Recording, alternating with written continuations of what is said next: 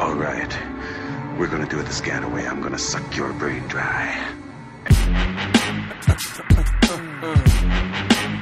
This is the Mars Magazine podcast. My name is Adario Strange, and this week, as you might expect, we're going to wrap up the year talking about Rogue One, a Star Wars story. And to do that, or to help us do that, we have uh, one of my favorite people that I've ever heard uh, podcast. That's Kofi Outlaw from comicbook.com. What's up, Kofi? Hey, what's going on? So Kofi joins us on a very special day because we're recording this just, I would say maybe 30 to 40 minutes after the world found out that uh, Carrie Fisher, uh, also known as Princess Leia from the original Star Wars film, has just passed away at the age of 60 in Los Angeles. And I think we kind of, you know, most fans kind of had a head up that this might be coming because she had a heart incident, and I think it was a heart attack on a flight uh, on Friday, and she was taken into intensive care. And now, uh, yeah, so she passed away from her, uh, I guess, from her heart ailment. And um, there's nothing but love right now flowing, you know, in the geek universe on the internet. I, yeah, I'm curious to, about what you think. Like, I feel like kind of in the same vein as um the woman who played opposite Harrison Harrison Ford in Indiana Jones. I feel like she was kind of like the sci-fi equivalent of her, and I'm forgetting her name. She's a great. Oh, I think her name is Margot. Uh, let's just see. We have the internet. Raiders of the. oh no, it's Karen Allen. Her name right. is Karen Allen. Yeah. I'm sorry. She plays Mar- Marion Ravenwood in in Indiana Jones.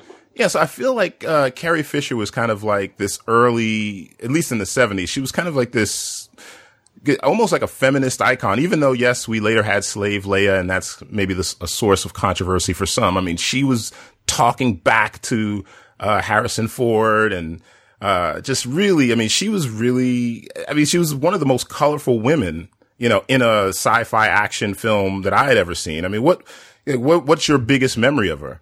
I mean, I gotta say, I mean, for me, it was being a kind of a child of the '80s. It was the Star Wars role. But um, as I've been sitting here, I've been kind of going back and I was just publishing a piece on some other roles she's had over the years.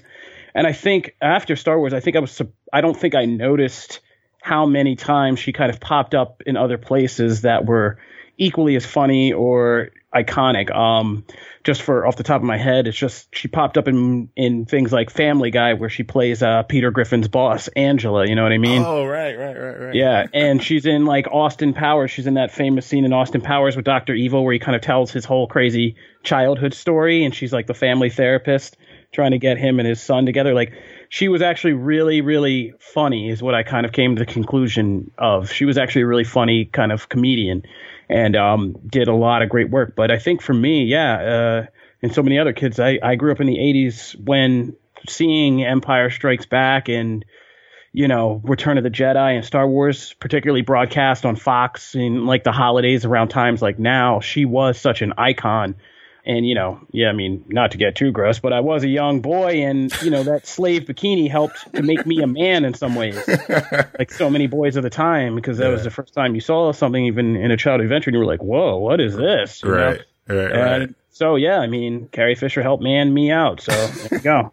yeah, and I mean, again, the thing that really stood out for me was how I, I, feel like if they were, if let's just, if we had some time machine and the original trilogy was happening right now. And, you know, I think, and if women had maybe more status in, I mean, they're still fighting right now, but if they had as much status as they do now, maybe we might see a standalone because I feel like the banter between Han Solo and Princess Leia was pretty much, I mean, it was like you said, it was the comedic timing and the chemistry. I could watch just an entire film with just Han Solo and Leia, just, you know, throwing the one liners back and forth. So yeah, so she's dead at 60, uh, December 27th, uh, this morning. She is credited with appearing in over 90 films, writing seven books. Uh, she was married to Paul Simon. Uh, one of her most recent books, uh, The Princess Diarist, uh, she says that she was in a relationship with her uh, co-star Harrison Ford uh, briefly while they were filming, which is interesting. I'm sure there'll be more chatter about that in the days to come.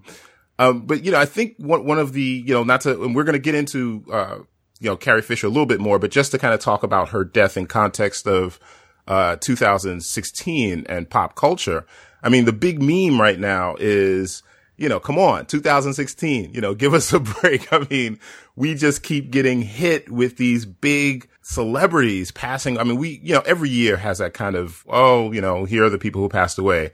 But I'm going to just really quickly just, just mention some of the people who passed away this year to give everyone a sense of just how much talent we lost this year. Uh, we lost Prince. Um, and we can't mention Prince without Vanity, who we also lost this year. Just stop right there. Yeah. Stop right there.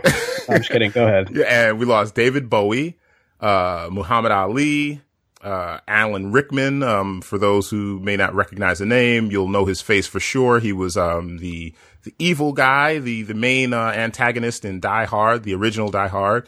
And of course, more recently, uh, he was in the Harry Potter series. Musically, we lost Phife. We also lost, uh, let's see, Glenn Frey. Back to actors, we lost Gene Wilder. Uh, Anton Yelchin, who is known for being Chekov in the new series of Star Wars films. Uh, the Brady Bunch, we lost Florence Henderson. Robert Vaughn, the man from Uncle, for those old school fans of spy movies, uh, or spy t- television series. Uh, we lost comedian Gary, Garry Shandling, uh, Alan Thicke, uh, let's see, Ron Glass, who is well known among sci-fi fans for being in the uh, Firefly series, and older school fans will know him from Barney Miller. Uh, we lost, uh, well, this is kind of maybe a little, maybe not in the same company, Zsa Zsa Gabor, who I would say maybe is like the original Kardashian, some might call her. That's fair. Yeah. And then just a couple days ago, we lost George Michael, who, you know, I got to tell you, I was going through some of his uh, discography, and I didn't realize I was such a big George Michael fan. I mean, I like a lot of his stuff, and so he just passed, and so this year is just like, and we still have what three days left. Again, it's a sad event that she's passing, but I mean, kind of like one of the quips that's being passed around is, okay, let's all just stay home and calm down and whatever, do whatever we do you know, in a very quiet way, because this is like people are starting get starting to get a little freaked out that so many people are passing away in one year. It's know? very superstitious. Yeah. So 2016, hopefully it will come to a close without much more uh, sad news. We'll dive back into Carrie Fisher in a very special way uh, because this is going to be a spoiler-filled episode. We're, uh, episode. We're going to talk spoilers that will kind of lead back to where we started uh, with the pod. So Rogue One, a Star Wars story. Um, this is basically, I think, the first standalone film uh, in the Star Wars saga. And I think that alone gives it kind of like its biggest challenge as far as living up to the legacy of the originals, beating out the um, subsequent prequels, which are often harshed upon, and uh, living up to the most recent um, the Force Awakens, which was an outstanding success, even though some people feel that it was kind of like a retread of the original. I count myself among them. Um, so what do you think? I mean, just like before we get into the, the nitty gritty, I mean, just in general, like how many times have you seen it? You know, did it leave a good impression? Like what was, as just as a fan? I think for me, I'm, I'm in the kind of camp of people who found it to be kind of a mixed bag.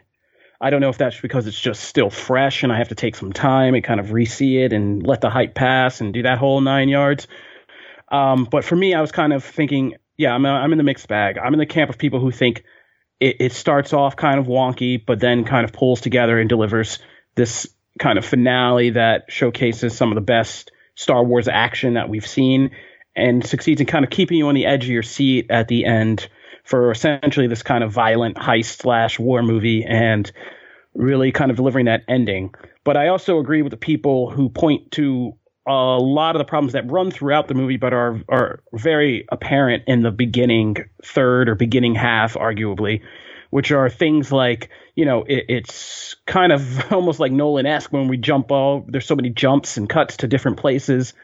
We meet so many different people, but do we don't necessarily really meet them or get to know them, mm. um, which makes it hard to kind of find a central character in this. I think Jyn Erso, the central character, isn't well done in the same way that like Rey is in The Force Awakens, and so she's kind of this blank slate that it, it makes the what makes the movie hard. I think is a lot of revolving around this character that you don't really kind of get under the skin of or know or or more importantly form this kind of bond with where you're rooting for her. Essentially what Rogue One kind of does and plays. And I argue this about these new Star Wars movies that they're doing in general. Is it kind of they've kind of gotten obsessed with this idea of the force being a character almost that all of this stuff is the will of the force and so we're watching the dominoes fall according to how the force wants it and it's supposed to be cool because you know these are the things it, it's this larger destiny at work it's not just these character actions and stuff and that's cool and that's fine if you want to do that but you can't sacrifice character because i would argue that what makes the original star wars or what is now known as a new hope so good and so iconic is that heroic journey. It is believing you could be Luke or Han or Leia and go from these kind of relatively obscure beginnings to this heroic ending with the medals and the praise of the galaxy because you've saved it and all that stuff. That hero's journey is so important. Yeah. And it's just kind of utterly missing from Rogue One. Uh, we'll get into spoilers about the end, I'm sure, but they try to pull that out in the end and say, yes, you know, this is all a heroic kind of sacrifice movie, but it this is it doesn't feel like Saving Private Ryan or something. You know what I mean? Yeah, and I mean it seems like they got off to a good start with Jyn Erso uh, in the beginning when they kind of show her as a child and kind of here's her early struggle and backstory as her father is. I almost want to call him kind of like um like the sci-fi Oppenheimer, uh, you know, creating the atomic bomb, the ultimate weapon. And yeah. she's, you know, like, like, what, you know, what would the daughter of the, of, of, uh, Oppenheimer do, you know, in, you know, in just contemporary times. So, I mean, um, yeah, so they got off to a good start, but then just, okay, so let me just get into the filmmakers and that will kind of help us unpack this. So it's directed by Gareth Edwards, who, uh, my first um, awareness of him was uh, the breakout film Monsters, which was kind of like an indie science fiction film that I felt dealt a lot with kind of mood and shadow, and it just it was it was I, I liked it as a small film. And then he took on Godzilla, which was mixed mixed opinions on that. You know, I didn't dislike it; it was it was enjoyable to me. And the film was written um, was a, a team of writers. Um, Chris Weitz, yeah, Gary Whitta, John Knoll. But the one I want to talk about is Tony Gilroy, who is most well known for his work on the Bourne Identity series, Michael Clayton, and uh, also Nightcrawler, which oddly, like a lot of people haven't seen Nightcrawler. Amazing film. Tony Gilroy kind of injects this whole thing with that whole, are you following? Don't go out for popcorn. Don't, you know, don't look down at your drink for like, you know, a minute or whatever, whatever you're doing make sure you keep your eyes locked on the screen like at all times because if you miss one little thing, that little thread could be the plot point that will help you understand what happens, whatever, 30 minutes later. I found the film very hard to follow. I feel like that kind of ties in with the Jyn Erso thing because they, they try to like introduce all these really cool characters. And I have to say, just to go down the actor list, this is an incredible cast. Um, uh, as we mentioned, Felicity Jones as Jyn Erso, uh, Diego Luna as uh, Cassian Andor, who's uh, I think most people would know him, at least indie fam, indie film fans would know him from uh, Y Tu Mamá También. Let's see, Donnie Yen, uh, that my, who has my favorite line, at least from the trailer. I don't remember. Yeah, I think I saw it in the. Yeah, it's in the film. Uh, all is as the Force wills it right? Is that do I have that right? I can't say for sure if it made it into the film because there's. I mean, we are about to talk about this eventually, but yeah, there's so much that got that was in trailers and such. I don't know yeah. if it's actually in the film. I know his repeated mantra is in the film. I am with the force. The force is with me. I, right, I am one with the force. Yeah. Right. I don't know if he actually said that line. I can't. I cannot remember. Yeah, I just remember seeing the trailers, seeing him say, you know, with no weapon, no lightsaber, uh, he's only force sensitive. I think we all knew that by then. And he's just, you know, you know all is as the force wills it. I, I just, I got so excited when I saw that in, uh, in the trailer. Uh, ben Mendelsohn plays Orson Krennic. Um, fans of, uh, I don't know what we call it, over the air TV, you know, golden age of TV series. Uh, he's in, um, oh God, Bloodline. Um, he's just amazing in Bloodline. Uh, Forest Whitaker, the man, Forest Whitaker is, uh, Saw Gerrera, who, interestingly has his own breathing apparatus in this film. So it's almost kind of like this light dark. He's maybe the light version of, of Vader, even though he's very sinister in this film. Uh, Riz Ahmed is also in the film and he, maybe m- many of you out there know him from The Night of. He was just did a, an amazing job in, uh, that series on HBO recently. And of course, Uh, Jimmy Smits, not a big fan, but he was in it too. Uh, Mads Mikkelsen, who is the father of Jyn Erso, and he is essentially Oppenheimer. He is the guy who, uh, what he creates drives essentially the ultimate weapon that drives most of the films that we've seen in the Star Wars universe. I mean, there are, you know, novels and comics and I think there's the animated series, but I mean, you know, what we know on screen is essentially kind of all tied back to his character in many ways. So back to, you know, just how this was all laid out. I mean, did it seem too convoluted? Did, did it seem like they were trying to maybe give us too many characters in this ensemble uh, cast? I I don't know if it's too many characters. I think that there was just something lost in.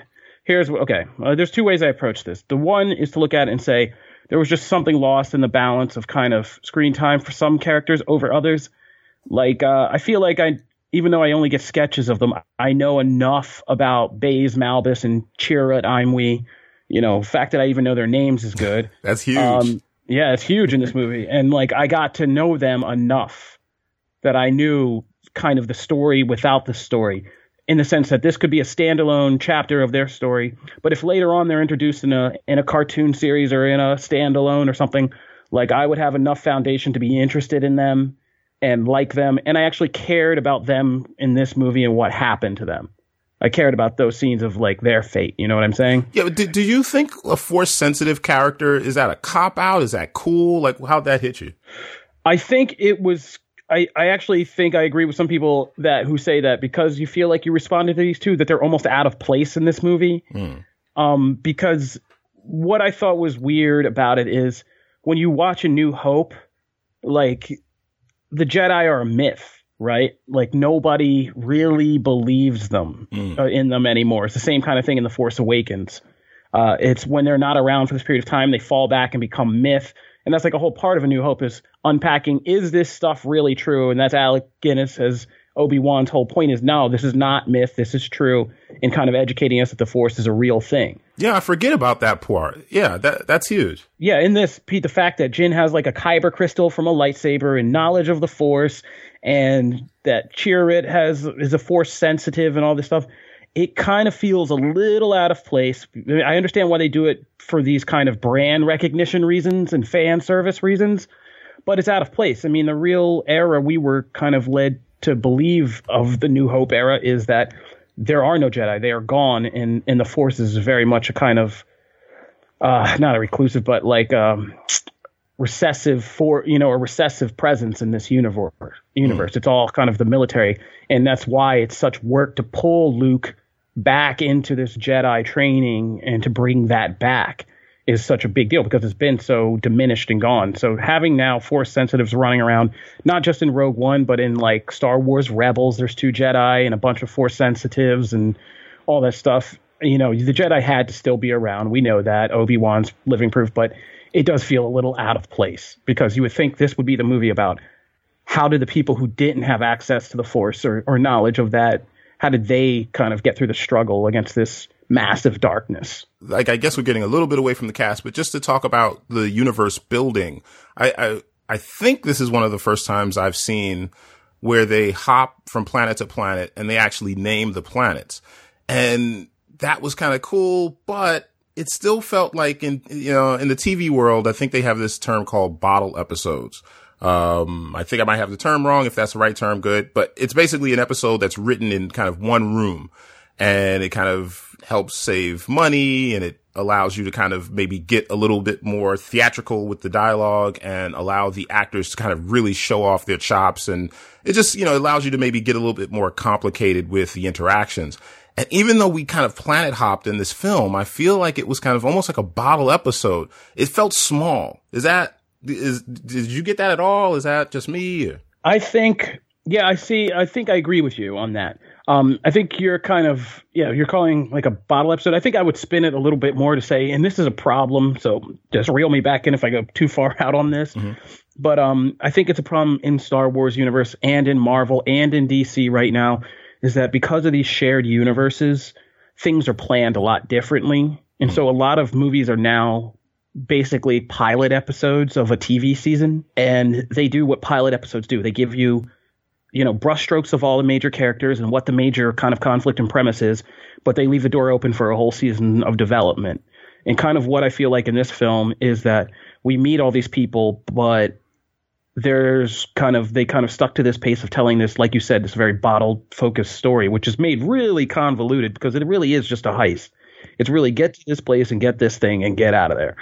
Um, but they made it more convoluted than that. But um, what you do is they've left the door open so that we can learn more about these characters later. And I think I would argue I point to Jyn Erso as the biggest telltale sign of this because when you go back and you look at the first teaser and some early footage of her in her character, there's a different character there, right? Like the first teaser is Saw Gerrera talking to her, seemingly talking to her in voiceover, saying like, "If you fight this, if you do this, if you go into this war, like, what are you going to become?" And there's this whole kind of meditative thing to the first trailer that's about what's the cost of war and what does it do to people and all that stuff. And you can see how Cassian's character was meant to kind of carry that and reflect that, right? Mm-hmm. He's because his whole thing with the sniping of Galen is about to be is supposed to be the story about what is war doing to him and like what is it kind of making him do, and he's supposed to have this redemptive arc. Well, Jyn's supposed to be this like badass who won't listen to anybody and kind of, you know, plays by her own rules and how she kind of steers that towards a more noble goal was obviously supposed to be her character arc.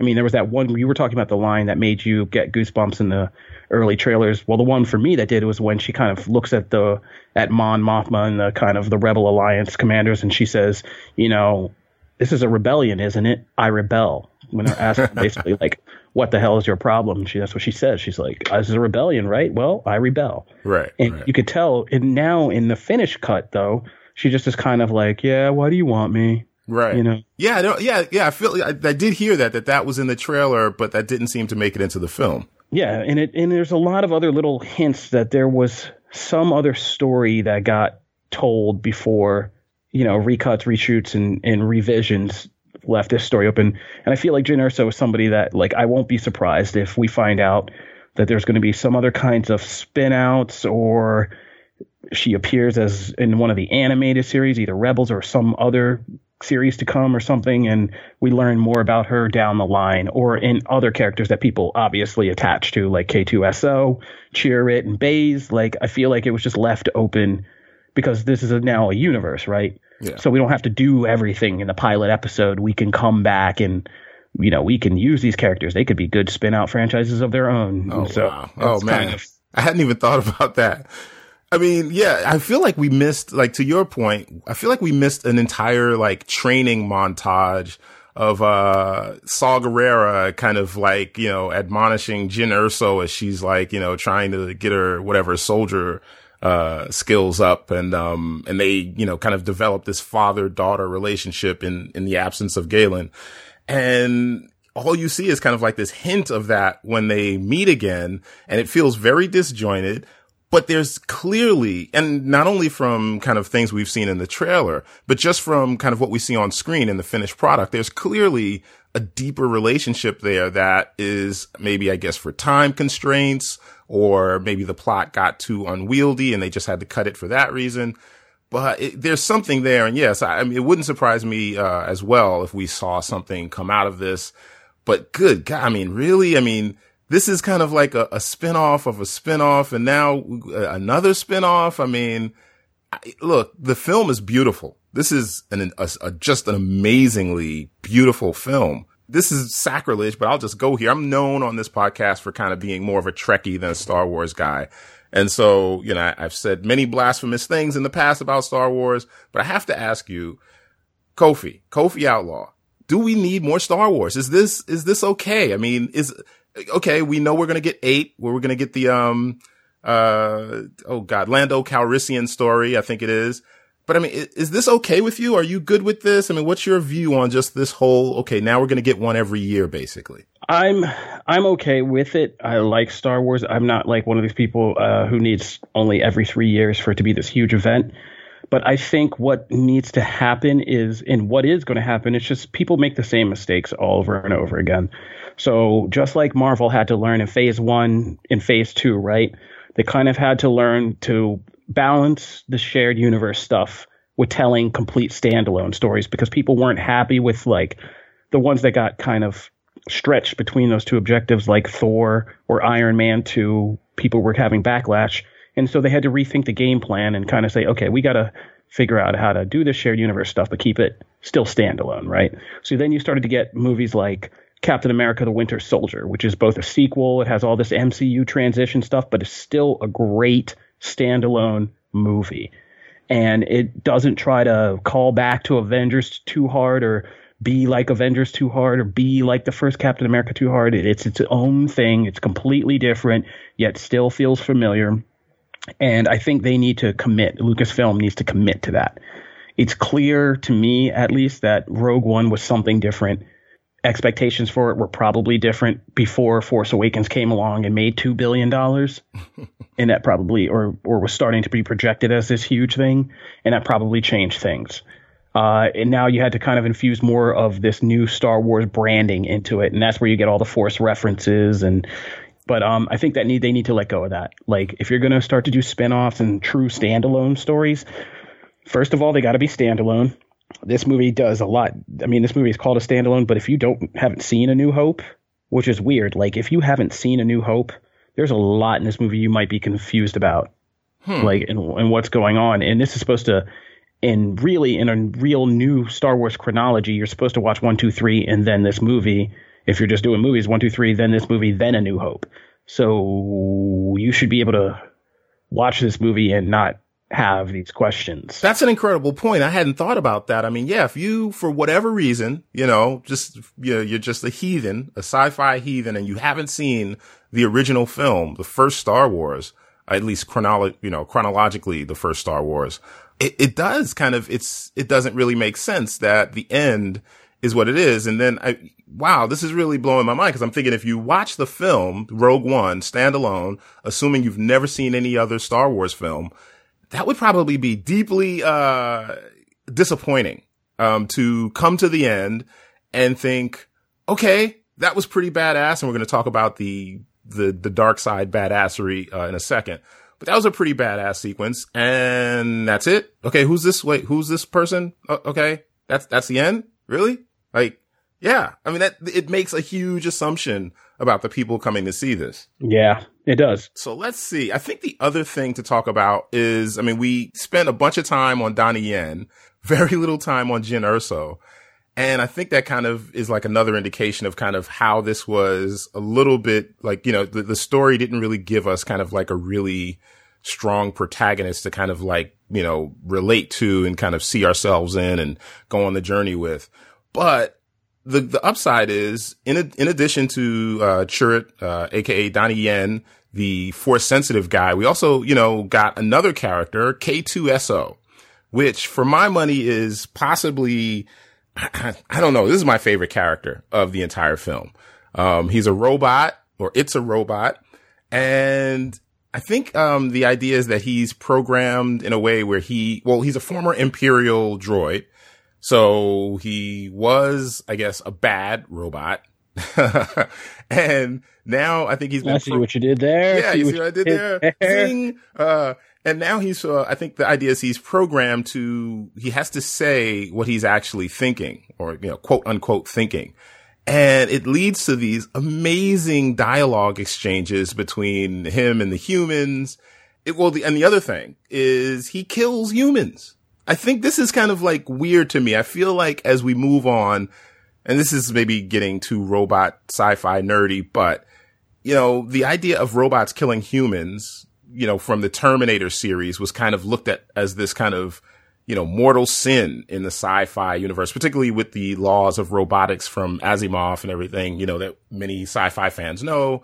And so whenever a robot came, you know, up in a, in a film, if it went rogue or if it kind of like, you know, went off the rails with its programming or whatever and it started harming humans, it was kind of viewed as this, this big deal. And, and, you know, I'm probably getting too deep into this, but it just, it really stood out to me in Rogue One that like it was no big deal for this robot, which is, I guess, in many ways, you know, for many people in that Star Wars universe, he's just another tool. But he's also, I mean, you know, they're, these robots are treated, you know, like humans. R2D2 was treated like a human. That was the thing that really stood out to me, uh, in the original series. And so I mean, the fact that he's just killing humans, just left and right, no big deal. And then he dies. That was the other thing. Again, spoilers. We're in spoilers territory, people.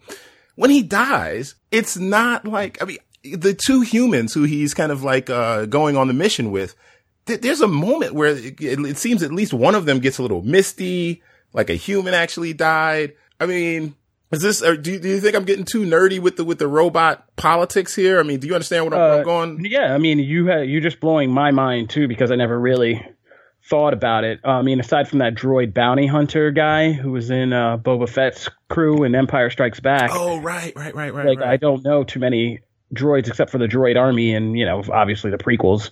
But uh, yeah, you would think that's one thing they took away is the ability to kind of kill. But is, I think he was a security droid or something.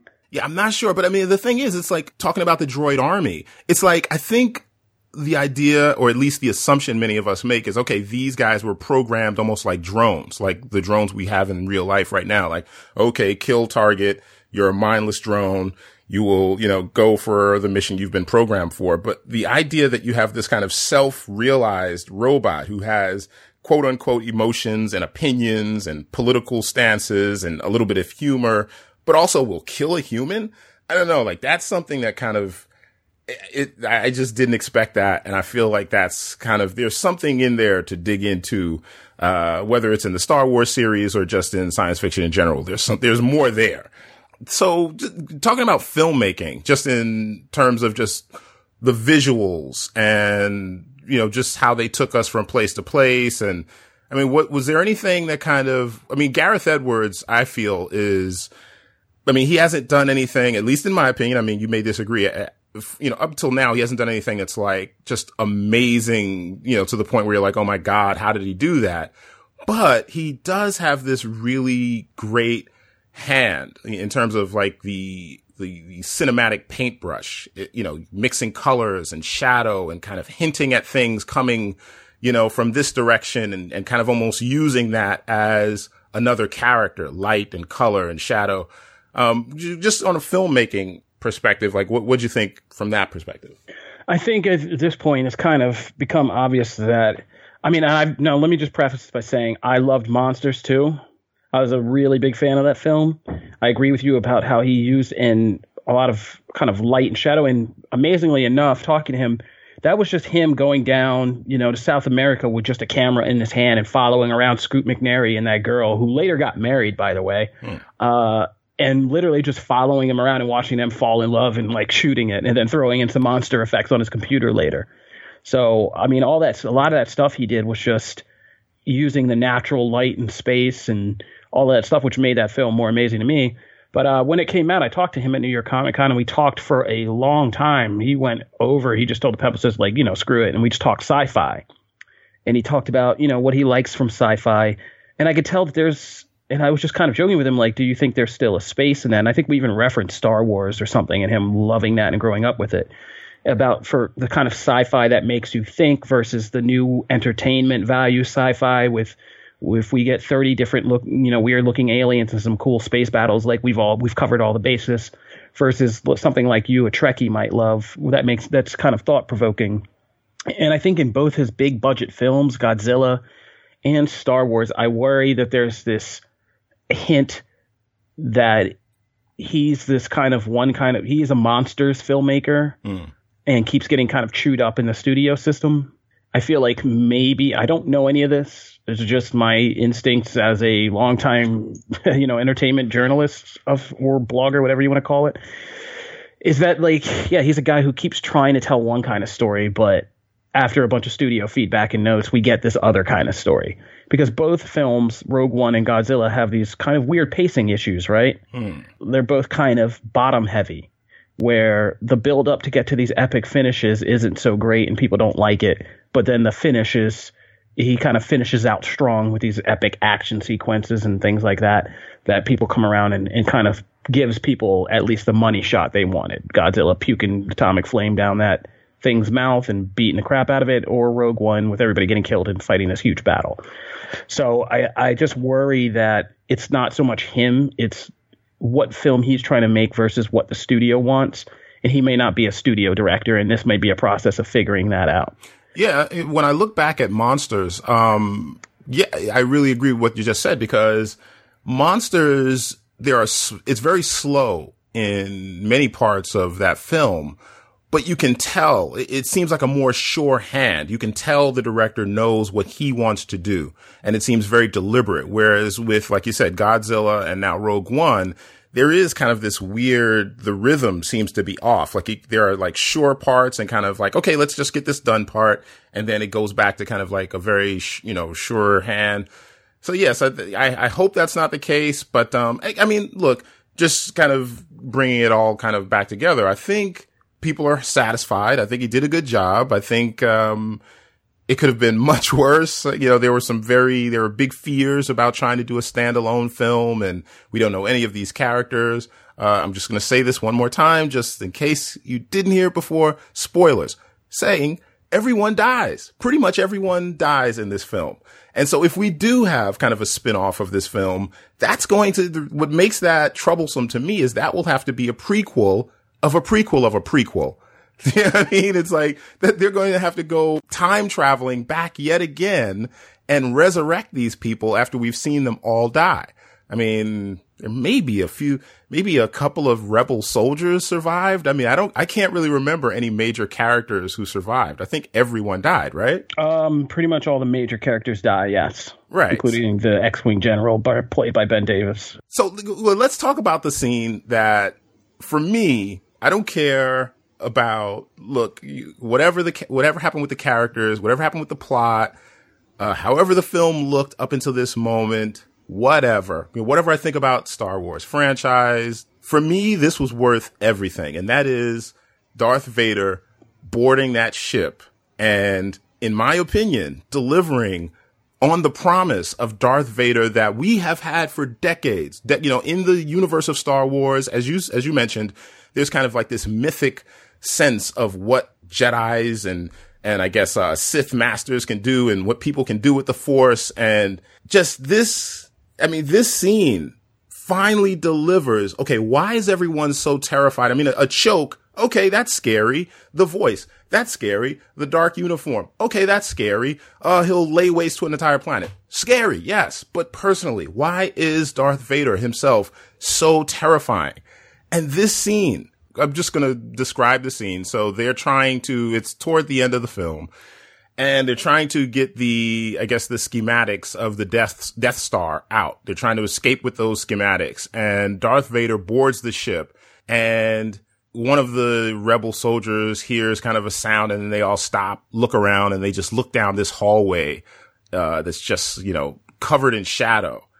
And what breaks the shadow is his breathing, you know, his, you know, his iconic breathing apparatus. And then his red lightsaber comes into play and he just begins to walk down the hallway and use this combination of force power and swordsmanship to not just dispatch, I think it was like almost a dozen soldiers, but you can see the terror in these, in their face. I mean, these guys are terrified and you know, the combination of the action, what we already know about the force, the music, the very ha ha ha, which is like I love that. That just that just really that just took it to the next level for me.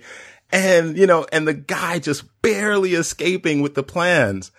I mean, I just I don't know. For me, I, I felt like okay, now I get why Darth Vader is so scare scary and why everyone is so terrified and I mean, you know, just aside from him being like a badass military person or whatever, if this is what, if these are the stories that have spread throughout the universe, that this particular scene, then I get it. Yeah, no. Some people have actually had a problem with this scene sequence, if I, you can believe it, because I did not know that. Please explain. They okay. Well, the argument goes that you know, um, and I hear this argument. It's that Darth Vader rarely pops his lightsaber. He only pops it to for like worthy fights, right? Pops his lifesaver. okay. Yeah, like he doesn't he doesn't pop it for just anybody. It, he pops it to fight other Jedi or or worthy combatants, and therefore a, a ship full of rebel soldiers shouldn't were, was beneath him. That if you watch and that if you watch A New Hope. When he blows open Princess Leia's ship, he doesn't go through and just slaughter everybody. What does he do? He sends the stormtroopers in, right? Right and lets them do it. And then he just kind of walks in because he's the commander and it's like, all right, you got this cleaned up, you know, maybe strangle one person. And then it's like, all right, where is she? and that therefore this should be. I don't feel that way. I mean, I don't feel that way. I think that end scene, aside from being, I think people get caught up because it's a, it is a cool fan service sequence that are, even though the logic of it is stretched in the same way that you know Yoda popping a lightsaber to fight Count Dooku in Attack of the Clones might have been a little bit of a stretch. One because, of the most hilarious scenes in the entire saga. Just after yeah. But when it came out, people were like oohing and awing in the theater. They love that shit, the Yoda fight sequence, and the one in Darth Sidious in, in Chapter Three, which I understood the one and three, but in the one and two, I'm like, Yoda would Yoda wouldn't pop a lightsaber. He has like real force powers couldn't he just take this guy on with those? Right. Like, you know, Yoda being a kung fu master is unnecessary because the whole point of Yoda is that he's small, diminutive, but he has this massive power through accessing the force, not through his own, you know, physical strength or anything like that. Right. Um, and so Darth Vader, I could understand the logic of that, but yeah, it was a cool ass moment. So I'm not going to hate on it. And uh, yeah, and if you want more of that, if you haven't been watching the animated series, like if you want to see pre Darth Vader and how badass Anakin Skywalker is, watch the especially the later seasons of Clone Wars. Yeah, you know, uh, I, I keep getting told that I need to watch this series, The oh, Clone oh, you Wars. Haven't? Wait, wait, wait, wait, wait. Time out. You haven't watched Clone Wars? See, this is what I'm talking about. As a Trekkie, I follow all the Trekkie, including animated bits. I, am sorry, man. There's too much. To, I look. Okay, I'll, here's the reason the animation style is just not great to me. I don't like, like literally the way it's drawn. It just looks like one of those. I'm not going to mention the country because I don't want to sound like I'm dissing a particular country, but there's a country that churns out a lot of cheap animation, uh, in the last 10 years. And it looks like one of those cheapo kind of just, oh, we're just going to push this out and all the real work goes into the lore and the story. But the animation style is just, I, I, can't do it, man. Can't do it. Oh, you got, I mean, it took me a while to get used to the animation style too. I won't lie, but you got to do it because, yeah, that's where you get the real great Star Wars stuff. Like, how, why was Anakin Skywalker this mythic general that everybody talks about and worships? Is kind of explained by that show. You see him go out on the actual wartime missions with Obi-Wan and Padme, and that explains their whole like and it also helps to flesh out that terrible relationship with Hayden Christensen and Natalie Portman in the prequels. Mm. Like in Clone Wars, you begin to see why Padme is attractive to Anakin and vice versa, because they're kind of both badasses who break the, they're rebels. They break the rules and do things to kind of win the Clone Wars. Um, that don't necessarily fall within the Republic or the Jedi Order. Not bad stuff, but you know what I mean. They're like, we can't do it because it's a diplomatic, you know, hang up. And they're like, F that. And they get in a ship and they go and they save the day. Um, but you also get to see all that. And uh, later on in Rebels, and I say once you get to the Rebels series, the next one, you get Darth Vader is like a Michael Myers of that series. because there are two young, there's an untrained Jedi and his young kind of half-ass Padawan. And while they have more power than, say, like, you know, stormtroopers and Imperial troops, when Darth Vader gets called in, it's it's nightmare time. So, right, right. In a, in the season two finale, there is a great episode with Darth Vader where at a Sith temple versus where it's like Darth Maul, Darth Vader, these two Jedi, and it's it's really epic. You got to watch that stuff. Okay, okay. So this is okay. I'll give it another it, shot. yeah, it gives you more of that. What the ending of this movie gives to movie fans, like the animated series, will show you much more of that. Of like yeah, when Darth Vader was the most powerful force in the universe besides the Emperor, like, yeah, shit was scary. So talking about people who are maybe dissatisfied with some parts of this, let's come to the end. Like, what did you think about how this kind of and see, I think I'm a bit confused and maybe you can help me. I was under the assumption that when he, you know, chases them and he barely misses them and they, they get off with the plans and he's standing there kind of at this, uh, ledge, you know, I guess a force field is like covering the opening or whatever, but he basically looks like he's standing on the edge of, edge of space. My kind of fuzzy brain just thought, oh, okay, now he's going to go back into the ship. And the next scene we see, if memory serves, is, uh, Princess Leia you know, someone kind of de- delivering Princess Leia the news. But to my mind, to my fuzzy brain, uh, you know, not, you know, entirely steeped in all of the lore and all the details. I had this idea that he was going back into the ship and then he was going to go, I don't know, to floor three, ding, and like arrive on her floor and then kind of confront her. But I think the idea is that no, like later they find another ship and that's how he catches up to her. Like, I feel like I'm confused about that ending. I think it's meant to just be like those are the Rogue One ends in the basically the opening moments of a New Hope. Like he's going to go. They lost the plans, but they're not out of his sight. You know what I mean? Right. He right. knows where they are. He just has to go downstairs, get into another ship, and get after it. And that's basically what he's doing. Right. But I mean, when he so no, so that's how I saw it. I saw it as connecting Rogue One to A New Hope. But the scene in A New Hope where she's confronted by Darth Vader, in context with this, that is that's not on the same ship, right? Uh, no, I think it is the ship she escapes on is the the one. If I remember correctly, it is that little ship. It almost oh, looks. okay. So the it, oh, so the yeah. ship that got away is, is the one that's carrying the, Leia. Yeah, gets, oh, yeah, okay. that gets boarded. Yeah, and the one he boards in the beginning. Gotcha, gotcha. Yeah, they don't get far. okay, okay. Now, okay, I did not know that. See, there you go. So I think that was a little confusing for people who do have kind of like a, a vague, distant memory of the uh, of a New Hope. Um, so let's get into it. I mean, this is uh, you know, aside from kind of the way Peter Cushing was treated earlier in terms of digital recreation and I guess CGI and human puppetry. I mean, if you want to comment on that, fine. But for me, the big deal was how they treated Carrie Fisher, uh, aka uh, Princess Leia, at the end, having uh, the guy come in to kind of deliver the news about what's going on with the plans and you know where we're at. And she turns around, and I have to tell you, I wasn't convinced for a millisecond. It looked like a digital puppet. It, it actually looked in some ways worse than some of the game trailers, which are incredibly well done in terms of, uh, you know, realism and making, you know, characters look human that are just completely digital. It looked like a game trailer, but actually not like one of the best. I mean, did that convince you? Where did it, did it break the film for you in any way? I'm kind of split. I'm, uh, for me, I say uh, the Tarkin thing worked for me, but the Leia thing did not. That is my official take on it. Uh, the Leia thing, like you said, it was too much like a Tupac hologram or something like that. You know what I mean? Like. It's kind of cool, but also kind of creepy in a way. And now it's even worse as of right now today, because now it, it uh, they of course they never ever meant this to happen, but now the movie's been released so close to her death, it is just this first kind of eternal. It's just like a marker that she died and she's gone, and all we have is this ghost, this weird CGI ghost now it was like one thing when they did it because they had to de-age somebody, you know, de-age her because Carrie Fisher's older, but now she's gone and like it is just like, well, she's dead, but we're gonna bring her back with this weird CGI ghost, which is not what happened. It's it at all. It's they were not that tactless or anything, but like here we are.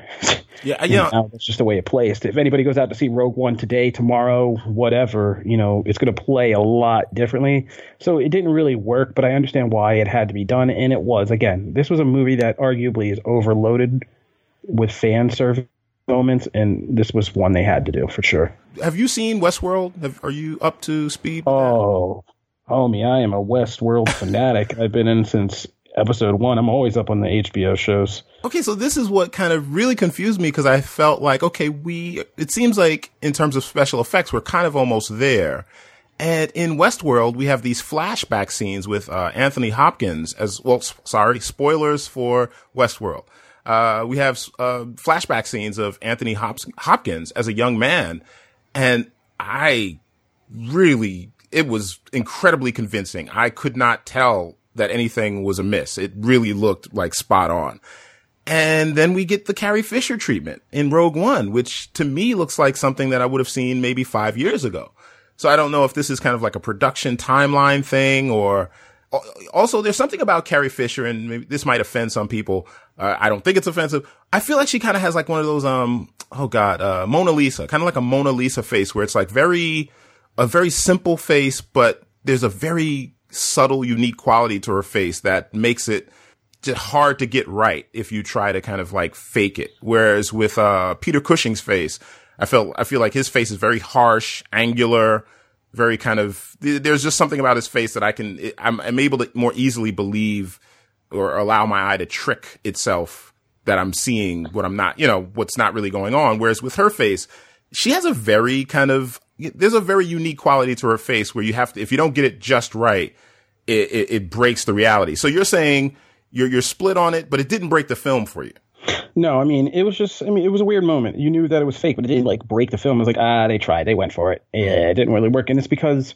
Like you said, um, they got a guy. I think his name is Guy Henry from a UK soap opera show to play uh, to play Tarkin, and he he also has a very kind of angular face with a kind of big, not to insult anybody, but the wide head that kind of comes down to the sharp point in the chin, and he has a kind of sunken eyes too. So I could see how they morphed that, and also they had Tarkin on these kind of more dimly lit spaceship stations in space. Right. Whereas the Leia thing is like full on, like take a look at this beauty. And, right. You know, and plus, people are more. Our eyes are just, for whatever, we're naturally inclined to just kind of pick out the details of a woman's face in a, in a different kind of way than we are for a male's face because we're critiquing you know what I mean? Yeah, well, and just and on a CGI level, just to go back to what you're saying about the the lighting, it was almost like they were like, "Ha, look at this!" Like it was almost arrogant to like just we can show you this this CGI character in a brightly lit, full white room, and you won't be able to tell the difference. And I think it was just maybe a little bit arrogant that they thought they could do that. But you know, thankfully, it comes at the end,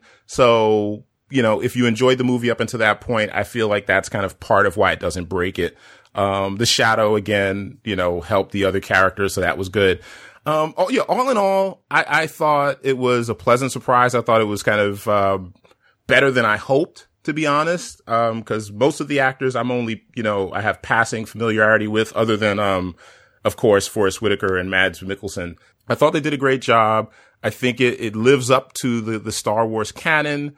Um, I mean, speaking of the Star Wars canon, I mean, what do you think about this, the selection for Han Solo and just the existence, the, the, you know, the decision to even go into this world of Han Solo? Well, I can't say too much about it because I unofficially bear part of the blame for this whole Han Solo mess, I think. Oh, God, wait, break it down. What do you mean? Um, if you go back and search Screen Rant and it's been redone, there's an article called like uh, five or ten Star Wars spin-offs we want to see that I wrote up right after Lucasfilm was purchased by Disney. And in that article, I actually wrote up this is real. Like I actually wrote up a Han Solo origin. One of my ideas was a Han Solo origin movie. Okay. That was basically going to be when Han met Chewie, and it was going to be a comedy movie uh, about Han Solo and Chewie kind of first meeting as these two very different people who, who kind of form this odd couple. And I thought it would be have to be a comedic heist film, like them uniting to kind of pull off some kind of heist, and how comedically wrong that goes at first. And I said that they should it should be a 21 Jump Street style movie with like Phil Lord and Chris Miller involved in it because that's the only way I saw that I thought it could work, and that's kind of exactly what happened. Wow. I, I, mean, I like I, just hearing that idea. I love the idea. So, wait a minute. I, I, remember like listening to you on, on that podcast, and sometimes you guys would jokingly say, you know, oh, okay, I'm available for uh, studio work, guys. You know, uh, but honestly, let's just get into industry talk for one second. I mean, has anyone ever reached out to you? Because you guys, I mean, you, I remember you would come up with some great ideas of kind of like, here's how this franchise or this movie idea that's being tossed around could be flipped in the most geek friendly, fan friendly, or just, just story friendly way. I mean, has anyone reached out to you? Are you getting any credit for this? No, no, no, no. We never got any credit or any paychecks for it. okay. All right. We just had a, a couple of ideas go through. Like Rob Keyes helped get the whole Deadpool thing going. Mm-hmm. Yeah. He started the why not Deadpool kind of hashtag. Yeah. There's a lot of things we just did that unofficially, you know, nobody ever wants to acknowledge because then they'd have to pay us. Right. Yeah, that, that wouldn't work. So Donald Glover, are you happy with that casting? Have you seen his work on Atlanta? I know I, I heard you uh, in the past speak about him on uh, Community, and I was a fan of Community. But I mean, now he's doing Atlanta, which is kind of like this almost like I don't even want. I'll let you maybe give a descriptor on that. But I mean, he's he's this is his moment. So how'd you feel about that casting? At first, I thought it was just kind of like, oh, of course you get Donald Glover like uh, to do the Lando thing, to do the Billy Dee Williams kind of impression. But then I did watch Atlanta this season, and my respect for that guy's gone up like you know tenfold because you know, I thought he was fine on Community, and I wasn't really, I'm not a really a childish Gambino fan or anything like that. Same. Um, even yeah, I mean, I just don't. I don't like his delivery style. Just, we, that's a whole hip hop conversation. But it seems um, a little too self conscious. I don't, I don't know. yeah, yeah. He sounds way too angry to be Donald Glover rap. You know, I'm like, Yeah. dude, I, I get it, but you're also Donald Glover. Like, rap, be do some Eminem shit. Like, have fun with it. Right, exactly. Uh, this whole growling kind of screaming at us. Yeah, that's okay, man. right, right. But um, getting back to it, like after seeing Atlanta and seeing what he can do, like really stretch his wings comedically, and how kind of smart he is and observant, like I think he's going to do a good job and be a fun part. And plus, I think also there are some episodes of uh, the Rebels cartoon series that have Lando, and those are those are wonderful things. When you see kind of like who Lando is outside of the original trilogy, him being this just kind of smooth talking guy who always has a scheme that he's running, even though he's being very sweet and polite. He's also hustling you. Right. Is really great. Okay. Yeah, there's like a whole episode of I believe it is Rebels and not Clone Wars that uh no, it's Rebels where he kind of seduces the uh the kind of hard ass leader of the rebels is this female pilot who's in Rogue One actually, Captain Syndulla. They mention her and her ship is in the big battle scene at the end. That's a little Easter egg for uh, Star Wars fans. Yeah. And so now, Cap- is that film coming 2018? Do we know What, when that's coming? The well, the um, Oh, the Han Lando. Solo is 2018. Yeah. Okay. I, I don't know if there's a specific date. I forget. Um, but uh, yeah, it's coming 2018. But uh, I think Glover's going to be good, and I think he'll be good as just kind of a slick, smooth talking Lando who helps. You, you know, he's kind of the Ocean's in an Ocean's Eleven style kind of way of being the George Clooney type, like I said, smooth talker. So it's a Han Solo movie, and Donald Glover is in it. Just happens to be in it. Yeah, it's a Han Solo movie. Uh, right now, the principal cast is that Imric guy who I can't ever say his name, who was in Hail Caesar and in that terrible YA witch movie, which I also can't remember. Um, so yeah, he's not a known name playing Han Solo, but that's kind of a good thing because you need an unknown to step into that Harrison Ford role. Right. Um, yeah, it'll be Chewie. It'll be how Han and Chewie kind of met up as younger people, pulling this kind of heist. Um, Emilia Clarke from Game of Thrones is in it. I don't know who she is, but she's going to probably be a feisty female kind of counterpart to Han Solo, I'd imagine. And Donald Glover's in it as the young Lando. I think those are the major cast members right now.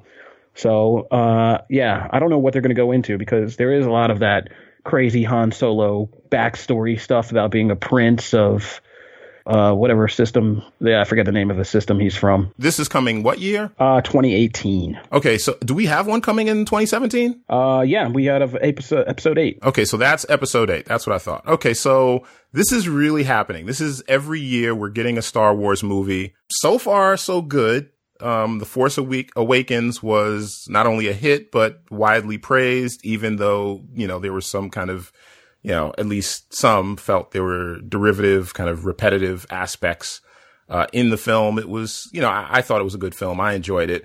Rogue One, great job. Uh, and, um, so do we know anything about what's coming in 2017? Do, is, do you have the name for that? We do not have any name, and I was kind of surprised they didn't use Rogue One for at least a teaser and a name reveal. Um, they don't typically. I mean, they didn't do a Rogue One trailer with Force Awakens, so I'm not surprised about that. But I'm surprised we didn't get at least a subtitle for Episode Eight.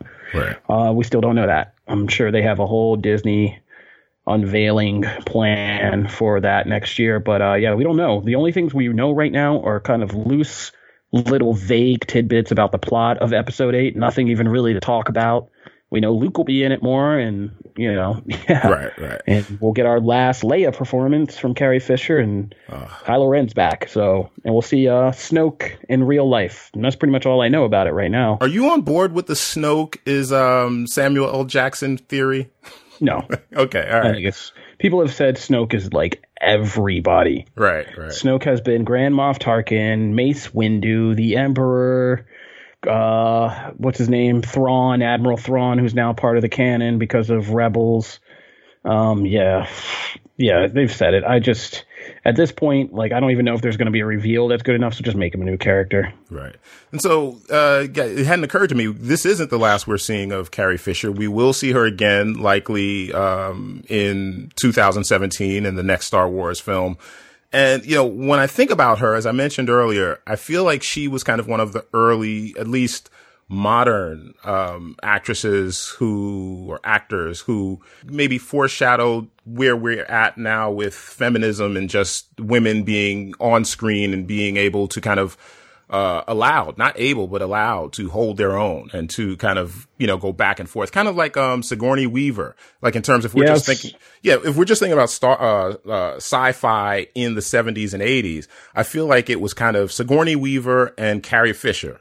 No, I was going to say, like, I, when she passed away, when I was writing up things about it, one of the first things that did jump into my mind is just like, I had a longer list, but then I forgot most of it. But yeah, the two biggest standouts were there was this weird, amazing period in the late 70s, early 80s where sci fi in particular really just broke ground by putting female actors at the forefront of these stories and, and not making them like princesses intergalactic princesses searching for a prince. Like they were badass female characters. Princess Leia, Ripley, and like I said, there were, I had some others. I got to dig up a list and see how much of a trend I can make out of this. But um, yeah, it, and it was sci-fi breaking that ground as sci-fi tends to when Star Trek had like the first interracial kiss on TV, right? Right. And so like, yeah, good for sci-fi and good for actors. Like, and it's and it's what's funny is it it was done by guys who were at the same time rebelling against the studio system in the late 70s george lucas and james cameron and wanted to invent their own things and as they these innovator people came along they also brought with them this idea of of the kind of badass feminine action hero which like you said is pretty much a huge kind of subgenre of the marketplace now. Right. So yeah, I mean, and Carrie Fisher was definitely at the forefront of that, not just on screen, but it's important to say like off screen she was too. Um, she was very outspoken and and had very fine, strong feminist ideals. She was kind of very. I always hate to use this term ballsy, but uh, for women, but uh, Orwellian for fortitude, if you right. will. Right. Um, ballsy about being very forthright about you know who she was and her demons and her problems, and writing about things like her drinking and stuff, and using that to kind of start very honest and frank discussions. Um, yeah, she was just uh, she was a powerhouse and she was a creative powerhouse. I mean, this lady acted, directed, she wrote plays, um, she wrote books. She was a secret script doctor for so many things, including Lucas's films and like the prequels. She helped doctor all those scripts and improve them. Uh, yeah, so she was just a, a dynamic force and and uh, really kind of set that bar for for what female action heroes can be and like the whole idea of a princess, right? And this was no Disney princess. This princess picked up a blaster and and blasted people. Uh, yeah, that's a big thing in terms of thinking about you know what we look for before you know we looked for a Princess Leia and a Ripley. You know, that's attractive to us, and how that is different than other kind of depictions of women before that is very important. So, yeah, she's an icon, man. And as they said in Force Awakens, she'll always be royalty to us. You yeah. know, Carrie Fisher definitely leaves a legacy, a strong legacy, feminism, uh, artistic, I guess, risk taking and, and being bold in Hollywood and outspoken. Also on the, um, topic of mental health, which is something that, you know, a lot of people today kind of the stigma has finally fallen off and they're allowed to kind of talk about a little bit more openly. Uh, Carrie Fisher, dead at 60. But we look forward to seeing her next year in the next installment of Star Wars. So before we go, I just want to make sure that people know where you're at, what you're doing now. So you're at comicbook.com and you're a senior editor there? I'm at comicbook.com where we have a much bigger staff. So I'm actually senior editor of original content and uh, basically just helping to uh, give you guys and geeks something fun to read. And yeah, come up with some uh, good ideas and keep things talking, chatting, and uh, interesting. And I also noticed you changed your Twitter handle from the cryptic uh, letter, uh, dis, you know, distribution to, and, and you, you used to have this thing on your, on the, uh, Screen Rant podcast where you would kind of like, I don't know what those were, Easter eggs or riddles you would give out these weird Twitter handles. Maybe they were, I think they were other people's Twitter handles. Yeah, they were other, they were usually other people's Twitter handles that were randomly tangentially related to like what we were talking about. So yeah. okay. Do you want to give out your Twitter, your actual Twitter handle? Um, yes. Well, since, you know, since that time, I was trying to keep some anonymity back then, but uh, apparently there's a whole generation of people who are Twitter famous these days and have all kinds of careers. And I was just like, oh, maybe I should, uh, you know, get into that. So I've just changed and come out of the shadows, and I have my real Twitter handle with Kofi which is my real name, no gimmicks. Uh, so you can find me at Kofi Outlaw, K O F I O U T L A W. Yeah, that just occurred to me. This is the Strange Outlaw episode. So you guys, nice. you guys can note that uh, out there listening. Um, so yeah, so comicbook.com, Kofi Outlaw. I really appreciate you joining us. This has been, you know, I've listened to you for years. Um, I missed your voice. It is a true treat and pleasure to have you on the Mars Magazine podcast. And I'm really happy that, especially on this day, you took a bit, uh, a moment to join us. Thank you so much. Hey, thank you for having me. It's, uh, yeah, it's been very welcoming and, uh, yeah, you've shown me so much more love than I ever allow myself in the mirror. So that's, that's good. Uh, and it's been good to just talk to you and talk some Star Wars, even on this tragic day. Yeah. Yeah. And so, um, this will be the final podcast of 2016, but we will see you in 2017 and you can subscribe to the podcast on iTunes, uh, SoundCloud, Google Play. Uh, you can listen to us on TuneIn. Um, we're, we're pretty much all over the place on Twitter. We're Mars Magazine at Mars Magazine. And you can maybe dig into a little bit more of what we do on marsmagazine.com. Uh, this has been Adario Strange and we will see you in the future.